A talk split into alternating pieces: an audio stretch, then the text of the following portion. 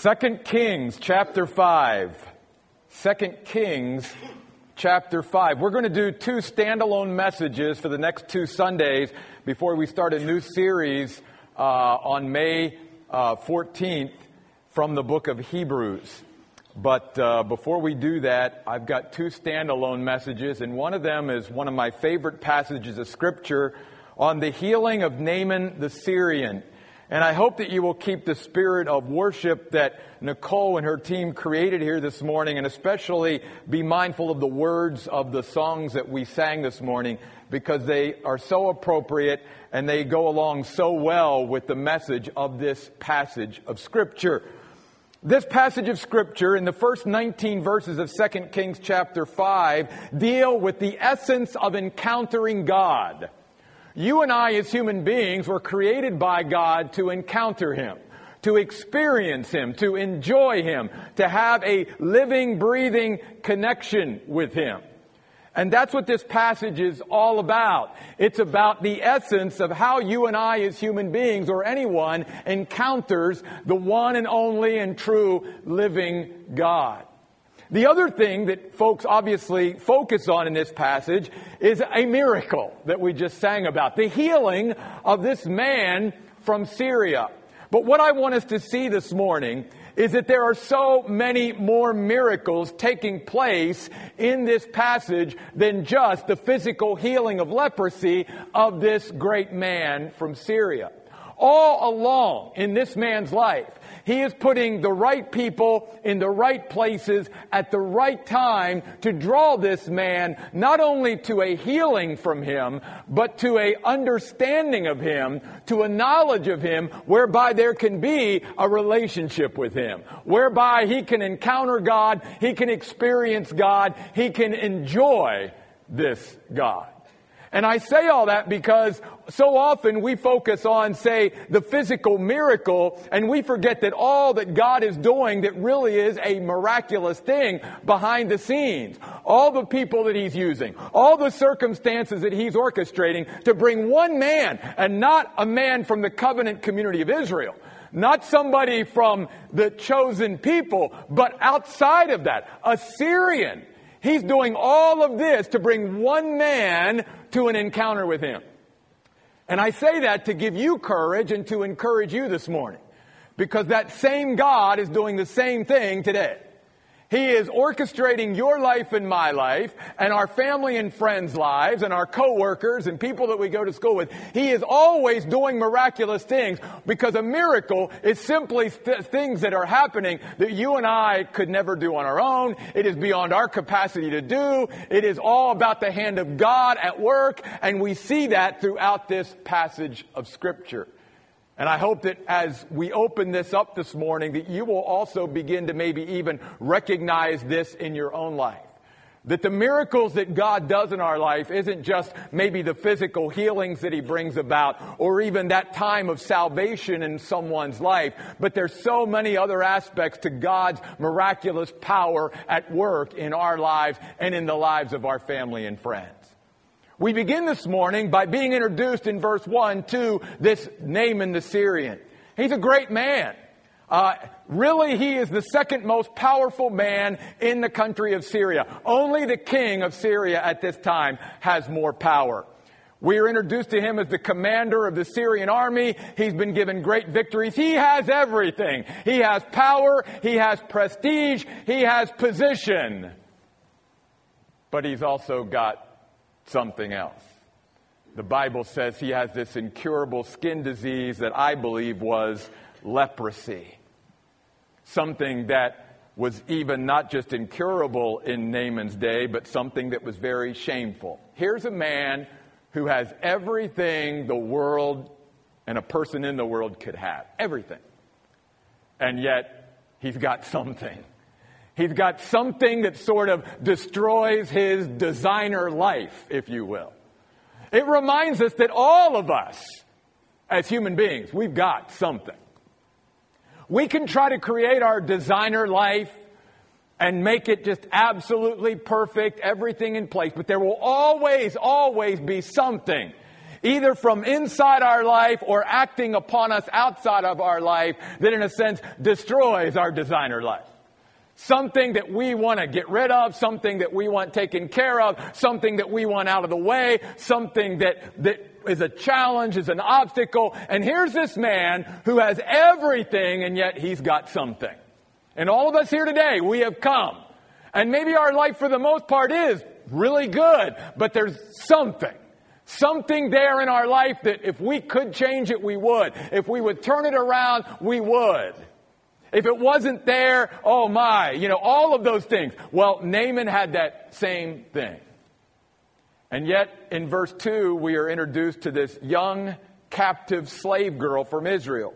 Because when Syria went in to invade Israel, and the reason that they were in such a weakened condition, meaning Israel, was because they had become a nation of idolaters. They had rejected the one true and living God, and they became filled with idols. And therefore, because of their weakened condition, just like many times in their history, God would allow these foreign nations to come in and oppress them in some way. Again, not to ultimately defeat these people, but to bring them back to Him, to bring them back to to, reality, to what was really important, and that the, really at the end of the day, it's all about their relationship with Him. So the Syrians are allowed by the Lord to go in and get this victory over Israel. And they're, obviously, they take several slaves back to Syria with them. One of them being this dynamic young girl. She would have been a mere teenager at this point. I want to just take a few minutes, though, to, to sort of prop her up, if you will and not to just pass by her. She's an amazing young girl, and she's really the first uh, link in this chain that God is using to get Naaman to have an encounter with him. Instead of this young girl being stripped and ripped from her country and her family and thrown into this situation where now we are told in verse 2 that she is the servant girl of Naaman and his wife in Syria. Instead of her you know, becoming bitter and angry with God and saying, God, why are you allowing this to happen to me? It is very much in the text that she must have been an, a dynamic servant for them. She must have lived in such a way that the reality and the evidence and the power of God was always pulsating through her life. The reason I say that is even in her words to Naaman's wife, she says, when she finds out that Naaman, her master, has this skin disease, she said, Oh, if only my master were present with the prophet of God in Samaria, I know that he would be healed and cured of this terrible disease. Notice her words are bearing testimony to the power of her Lord. And unlike maybe many of us in that same situation, it wasn't like when she heard that this man who was really instrumental in tearing her from her family and friends, making her a slave in a foreign country, it wasn't like when she heard that, she said what many of us maybe would have said at that time. Well, he's just getting what he deserves. That's what karma is, baby. This guy that came into my homeland and took me from my family and friends He's just getting what he deserves. Good for him. May he suffer. No. That wasn't her attitude at all. She had a love that was again only could be there by God and her walk with God for her master Naaman and his wife. And so she is put in this strategic place by God so that Naaman could begin to hear about this God and eventually to encounter him. The next sort of strong link in the chain is Naaman's wife, who again, because of the credibility and integrity and character of this young girl, when she said this, Naaman's wife sort of perked up and was like, I'm going to pass that information on to my husband. I mean, again, what's the chances of that? She's a slave girl. What does she know? Well, she must have known something. Her life must have said something to Naaman and his wife because when she did say that, Naaman's wife just didn't let that pass by. Naaman's wife said, I'm going to talk to my husband about that. And so we see that he, she now is passing on this information about this prophet in Samaria to Naaman. Well, when Naaman gets the news, again, this girl must have so impressed him that when he hears this, he goes to the king of Syria and says, King, here's what this young girl said. If I could just get to this prophet in Samaria, I could be healed of this dreaded leprosy that has come into my life, and, and I would be okay. And so the king of Syria, obviously, this is his right hand man. This is a man that secured for him many victories on the battlefield. This is an invaluable man in Syria. He's like all for it. Yeah, let's do it. I'm going to go through the proper political channels. I'm going to send a letter to the king of Israel and I'm going to set you up. You go. You get healed. So we see again the links in the chain, starting with this young girl then Naaman's wife, now the king of Syria. But then we start to see a little bit of a weak link in the chain, and it's Naaman himself. It reminds us that many times the greatest obstacle of us encountering God, experiencing God, and enjoying God is us. We, many times, are the greatest obstacle of that. Not, not anybody else, not anything else. It's us. And obviously, Naaman only knows a certain way to look at things. So the Bible says that Naaman begins to gather up all of his riches and resources and all of these things because he thinks in his mind that I'm going to pay for this. All of my wealth and all of my power and all of my prestige and all of my position and everything, I, am going to take, because this is, this is how it works, right, in this world. It's if you have all this, it will secure you all this. But he didn't realize that the healing that he really needed, which was his soul being healed, and the physical healing that he was going to eventually get, could not be bought by any earthly wealth, no matter how much it was. And yet he takes it with him. And the Bible says that when the king of Israel gets this letter from the king of Syria, he is angry. He's upset. He begins to rip his robes and he's like, Am I God? Do these people think I can heal this man? I can't do that. Maybe they're trying to provide some excuse for coming in and invading the nation of Israel once again. Now, here's the king of Israel. The one that's supposed to know God above everybody else, the one who's supposed to be the example for everybody else in the nation. And here's a great example of the unbelief in Israel that started from the very top. The king of Israel doesn't even know this God. Because it wasn't like he was actually going to heal him anyway. But he should have known the God who could heal, the God who could bring healing and salvation, and yet he's all upset. Why? Because he has no relationship with God. He's had no encounter or experience or enjoyment of God in his life.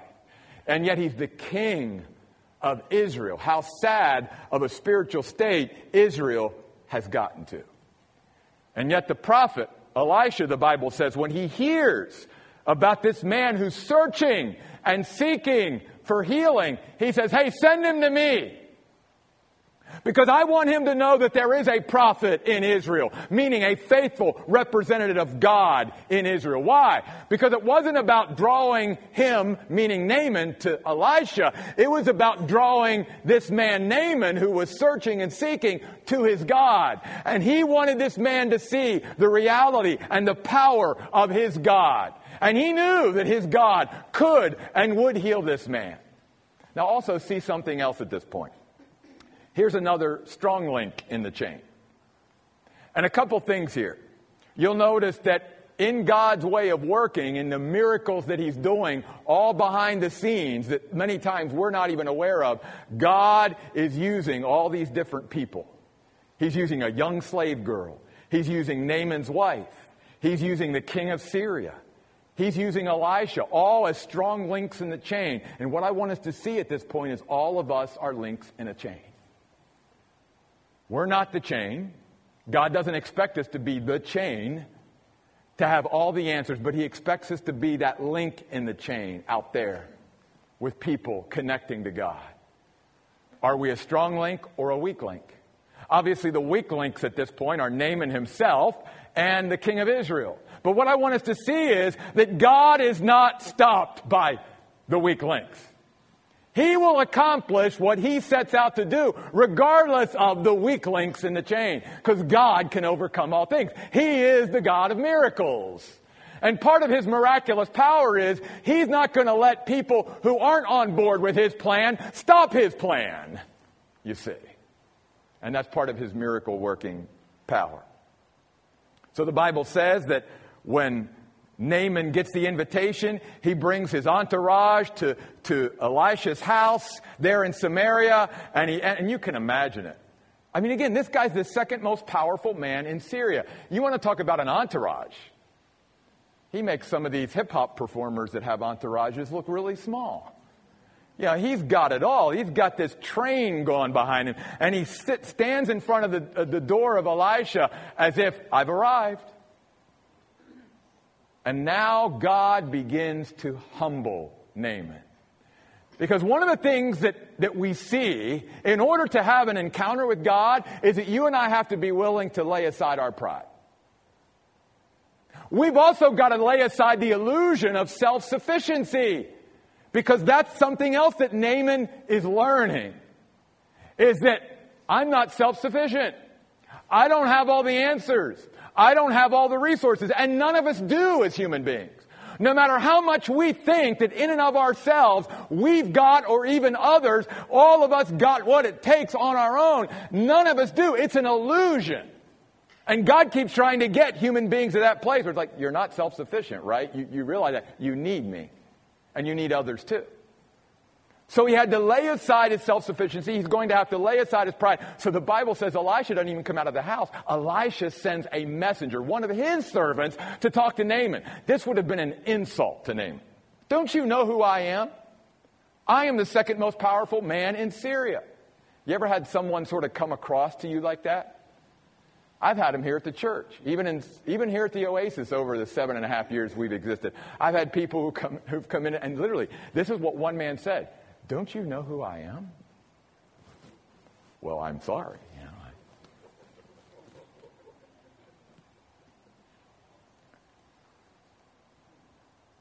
And so he sends this messenger out and he says, You want to be healed? Here's what you do. You go down to the Jordan River and you dip seven times and you'll be healed. And guess what the Bible says?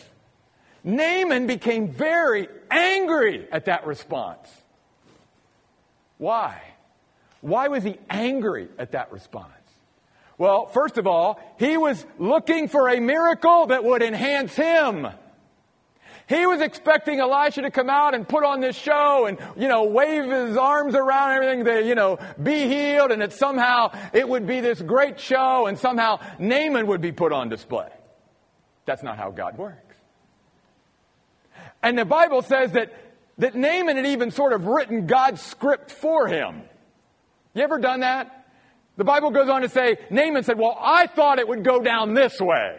I, I, I thought it would happen this way. And that's the way many times it is with us. We sort of write out the script for God and say, okay, God, you approve, right? You rubber stamp that. That's the way I want it done. and that was Naaman. And so he became very angry at that. What God is doing is He's humbling Naaman's pride. He is reversing Naaman's expectations, and he's going to trample all over Naaman's broad mindedness. Why do I say that? Because then Naaman goes, Well, I've got three or four rivers back in Syria that are cleaner and, and better water than this river Jordan. It's dirty. Wouldn't it have been okay for me to wash back there? Why did I have to come here? Because God said that was the river. It might not make sense, but that's the one God said. Just like today, many people still think there are many ways to heaven, right? There are many ways to a relationship with God, right? No, God tramples all over our broad mindedness and says there's only one way Jesus Christ. And He's open to anybody that wants Him. The offer of salvation is available to anyone on the planet, but you gotta come my way. And when you and I want an encounter and an experience and an enjoyment of God, we've got to get rid of our self sufficiency. We've got to lay down our pride. And we've got to just simply obey God in His very narrow requests, whether we understand it or not. Because God said, This is the way I want it done. I want you, through his prophet, to go to the Jordan River. Not another river, the Jordan River. And I don't want you to dip one time. I don't want you to dip two times. I want you to dip seven times. And if you do exactly what God says, you will be healed. See, today we have this problem even with followers of Jesus Christ. Somehow we think that we're going to encounter and experience and enjoy and be blessed by God by somehow doing this Christian life the way we want to do it rather than the way God clearly prescribed it to be done. Somehow we think we're not going to reap what we sow, and if we don't sow the things that God tells us to sow, somehow we're still going to come out with an abundant harvest. And so many Christians are disappointed right now with the emptiness and void in their lives because somehow it's like, but I'm a Christian, but we're still trying to do the Christian life our way rather than the prescribed way that God said to do it. Just like Naaman. But I love this next strong link in the chain. We see the courage and wisdom of Naaman's servants, who, by the way, took their own life in their hands at this point when they say, uh, Master, uh, if, if this guy, this prophet, would have told you to do something difficult, you'd have done it. So why not do what he's telling you to do? Because it's pretty simple. In fact, that's, that's exactly what it was. It was simple, it was attainable, it was safe. Go to the Jordan River, dip yourself seven times, there's nothing really exerting about that. It's just a matter of faith and trust in the Word of God that comes through His prophet. I started to think about that, and again, it just reminded me of, you know, it'd be like, again, not that this really happened, but if Elisha would have said to Naaman, Naaman, go out and slay a dragon. And if you bring the dragon back to me, you'll be healed. Or go and get the broomstick of the wicked witch of the west and bring it back to me and you'll be healed. In other words, they're saying, if he would have said, you know, go crawl on your knees for five miles, you would have, and that's the way many people are. It's like, again, I want to do something so that I get the credit for it. I want to do something that I can earn. I, I don't want God to, to get the glory for it. I want to get the glory for it. So they said, why don't you just do what he's told you to do? And the Bible says that Naaman went down into the Jordan River as the prophet spoke. Notice it wasn't to please even his servants. Because if we do things to please people, again, we will not encounter and experience and enjoy God. But if we follow the Word of God, and do things His way, then we will begin to encounter and experience and enjoy our God. We've got to, again, lay aside the illusion of self sufficiency. We've got to get rid of our pride, and we've got to be obedient. To obey is better than sacrifice. And that's what began to bring the great change in Naaman's life.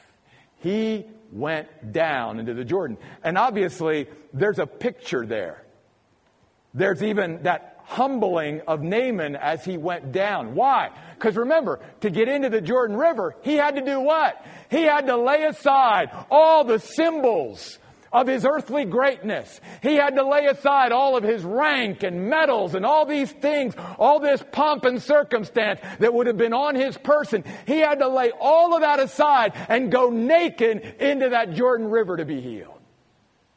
And there's a picture there for us that when you and I come to God, and we want to encounter Him and experience Him and enjoy Him, we got to lay aside all of our self righteousness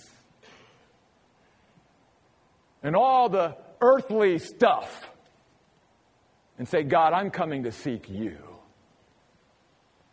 I'm coming to do this your way, not my way. And the Bible says that after Naaman obeyed the word of the Lord through the prophet Elisha, he came up out of the Jordan River after dipping seven times, and his skin was completely clean and clear. You know what I think? You know, one of the best smells in the world? is the smell of a newborn baby. that skin has that, you know.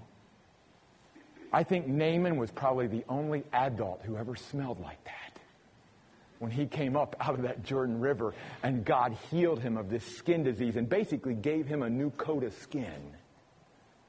Amazing. What a healing. What a miracle. Yeah, it is a great miracle. But again, don't miss all the miracles along the way. Don't miss God had that young slave girl. Oh, just happened to be in Naaman's household, working for Naaman's wife. And then to have Naaman's wife and the king of Syria, an ungodly pagan king, and Elisha and the servants of Naaman.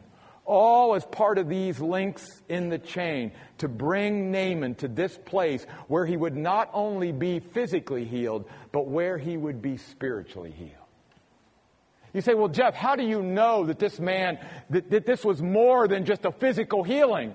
I want you to note in the, in the verses that follow his healing, up through verse 19, the evidence is that there was more than a physical healing here. I want to give you five of them this morning. The first is Naaman has a new grasp of truth. When he comes up out of the water and his entourage and him goes back to Samaria to Elisha, he says to them, Now I know that your God is the one and only true God. That's more than just a physical healing.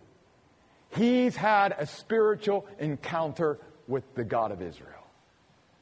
He has now a new grasp of truth. The light bulb went on. And how did it all come about? When he laid aside his self sufficiency, got rid of his pride, and began to obey the word of the Lord. But there's a second evidence that he had a true spiritual encounter with God and not just a physical one. And that's in his generosity. Notice he says, I want to bring you a gift. It was all about now giving and not receiving anymore. And you see that right away in Naaman's life.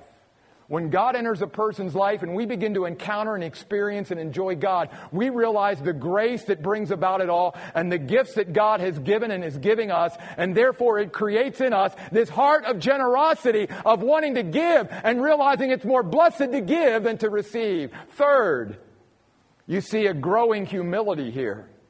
Because now notice that Naaman, though he was offended earlier that Elisha would not even come out of his house to greet him, that now Naaman says, please allow your servant, your servant, think of it, the second most powerful man in Syria, the one who's conquered Israel with his armies, is now saying, I'm your servant, Elisha. He is beginning to see the great rank of Elisha, spiritually speaking. And he says, I'm your servant. That's a growing humility. Then, fourth, we see a longing to worship God. Why do we say that? Because notice his request is that Elisha would allow him to take some dirt back to Syria. What's the significance of the dirt? In those days, if I took dirt back from here, then I could take it back to my home and I could literally use that dirt as sort of the ground zero of where I worship God, where me and God connect, where I worship this one only and true God. And so he has a great longing and desire to take that dirt back because he wants to now begin to live a life of worship to the God who healed him and brought about this spiritual understanding in his life. And finally, the fifth thing that we see here is that Naaman has a new awareness and sensitivity to spiritual things. Why do we say that? Because Naaman says to, to Elisha, Elisha, please forgive me. But as part of my duties as the second most powerful man to the king of Syria, I've got to go into this temple of this false god a couple times a year. And it's just all part of the, again, the pomp and circumstance of being in this state position. He says, you got to understand, I don't believe in this God. But, but I don't know what else to do. It, it's, it's not something I can really detach myself from at this point because of my position. And I love what Elisha says to him. He says, Go in peace. Don't sweat it. God knows your heart. And by the way, especially for an unbeliever, much less for a Christian, God understands that our growth is progressive. And you and I, and especially an unbeliever, cannot cut the knot of our old life all at once. Sometimes the things that we have been doing that are compromising to our faith, they have to be laid aside little by little. So he said, Naaman, don't sweat it. In time, if, if, if you really feel still convicted by going into that temple, God will somehow be able to give you the wisdom and the strength and the courage and all that to work that out with your king. But for right now, just go in peace.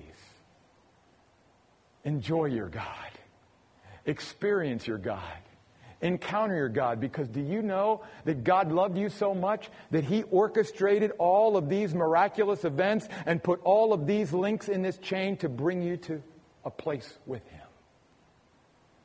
And again, my friends, if God did that for Naaman the Syrian, God still does that for you and I today. And he's still doing that for our family and friends. There is no length that God will not go to to draw people and bring people to him. And even today, some of you are here at this church. You are at the oasis and you could look back on your life and you could say, I can begin to see the hand of God and how God brought me to this place. How God got me here right now. I can see it now. And it's all the hand of God. It is a bunch of miracles in my life that God brought me here. But in closing this morning, I want to go back to that act of Naaman's healing. He went down into the Jordan and he was healed. And I want to remind all of us today that our God is always available to bring healing into our life. You may be here this morning and maybe you're in need of physical healing, and God may want to physically heal you today. He's the God of miracles. Maybe you're here today and you're in need of emotional healing. You've been wounded, you've been hurt, and you have been carrying the scars of emotional hurt for many, many months or years. God can bring healing and wholeness to your life today.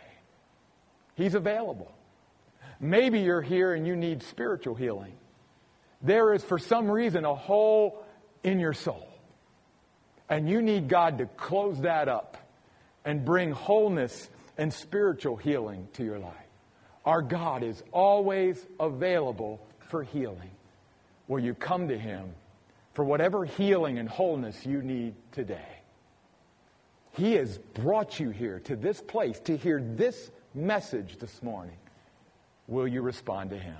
Let's stand as we pray.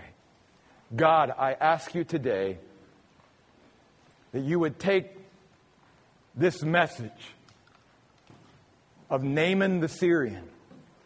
And God, that you would use it in our lives to draw us to you. God, maybe we've come here very self sufficient and we need to lay that aside. Maybe we've come here too proudful, too much pride in our life, and we need to lay that aside. Maybe we just simply need to be obedient. But we have learned very clearly today these are the things that are necessary if we truly want to have an encounter with the living God. If we want to experience you, if we want to enjoy you, these are the things that must happen in our lives. But God, you're always, always available for healing in our lives. And maybe today, there's someone here that you want to heal, heal physically, just like Naaman. Maybe there's someone here today that you want to heal their emotions, God. Maybe there's someone here today that they need spiritual healing. I pray today that God, as your call goes out to us, that we would respond and be obedient. Maybe some of you would like to come here this morning at the front of the auditorium and just meet with God. Maybe even have someone pray with you. You come if the Spirit of God is leading you to come as we sing, Take my life, God. Let it be.